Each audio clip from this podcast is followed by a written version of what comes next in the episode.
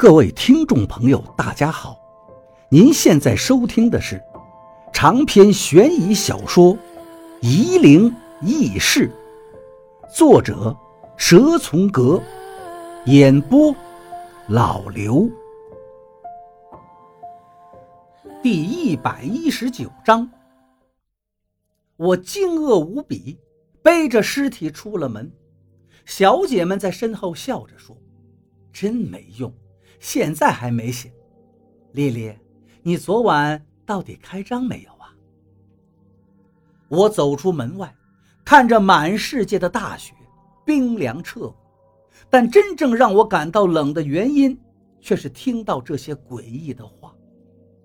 我和王八走到路边，他终于说话：“就在这里等班车吧，坐车到郎平。”我把尸体放下。扶着尸体说道：“你这么有本事了，怎么不一开始就催眠这些人？在朱市街就该这么做，麻木就不会丢下我们了。”王八说道：“如果有这么容易，我肯定会做的。可是你也看见了，我不能说用就用的，太伤精力了。不到关键的时刻，我不能用。没想到赵先生这么厉害。”我讪讪地说道：“你才跟他学了几天，都有这个本事了？”“不是的。”王八沉闷地说道，“这个不是师傅教的，但我听了师傅教了一些方法，自己琢磨出来你知道，我本来就懂一点催眠术的，在地摊上买的那本书，你还记得吗？”“记得，记得。”我随口敷衍了他。其实我根本就想不起来有这码子事情。来了一辆宜昌到恩施的客车，我们招招手，车停了，我们上了车。车上有对年轻情侣，倒是好心，看见我背着一个人，马上给我让了个位置。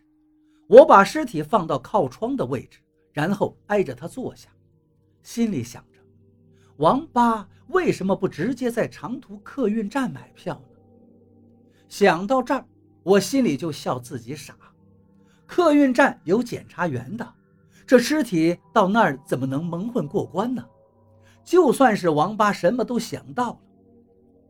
我向他看去，他现在正靠着一个座位的靠背打着盹，一脸的疲惫，精神萎靡。车开到贺家坪都很顺利，可是出了贺家坪上盘山公路的时候。却堵车了。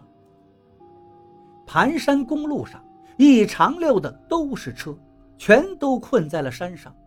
车上的人都焦急起来，有几个性子急的下了车，走到前面，过了半天才走回来，对车上的人说道：“山顶上撞车了，堵了路，交警正在安排疏通。”车上的人就七嘴八舌地议论起来。下这么大的雪，不出车祸才怪呢。三幺八国道，从宜昌到恩施的路是所有司机的噩梦，路段凶险，基本全都是盘山公路。车行驶在山上，一面是山壁，另一面就是几百米深的山涧。这段路上翻下悬崖的车辆不计其数。每年都会有几次特大的车祸发生。若是不去考虑道路的凶险，这段路的风景也是非常出色的。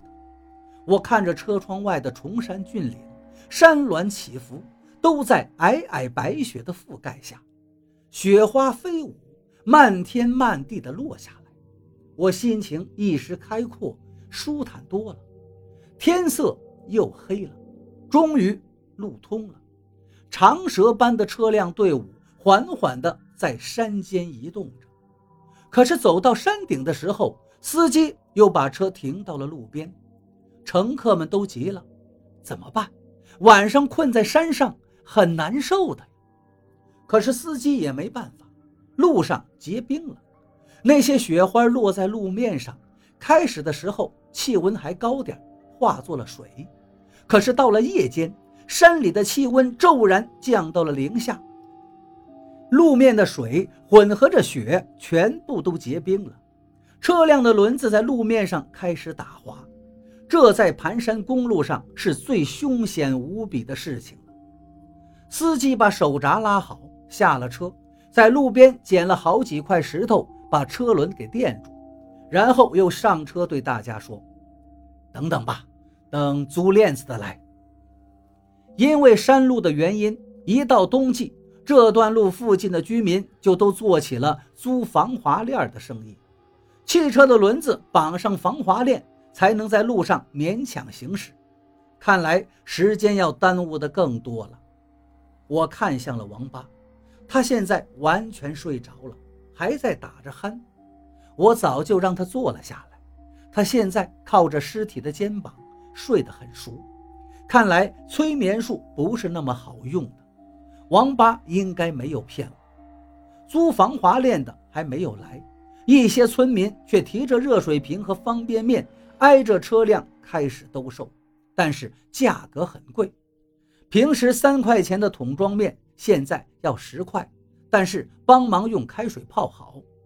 我饿了，就是昨晚在高家宴，我吃了一顿鸡子火锅，幸好我饭量大，硬是把火锅给吃完了，不然现在就更饿了。我掏钱买了两碗，叫醒了王八，一人一碗吃了。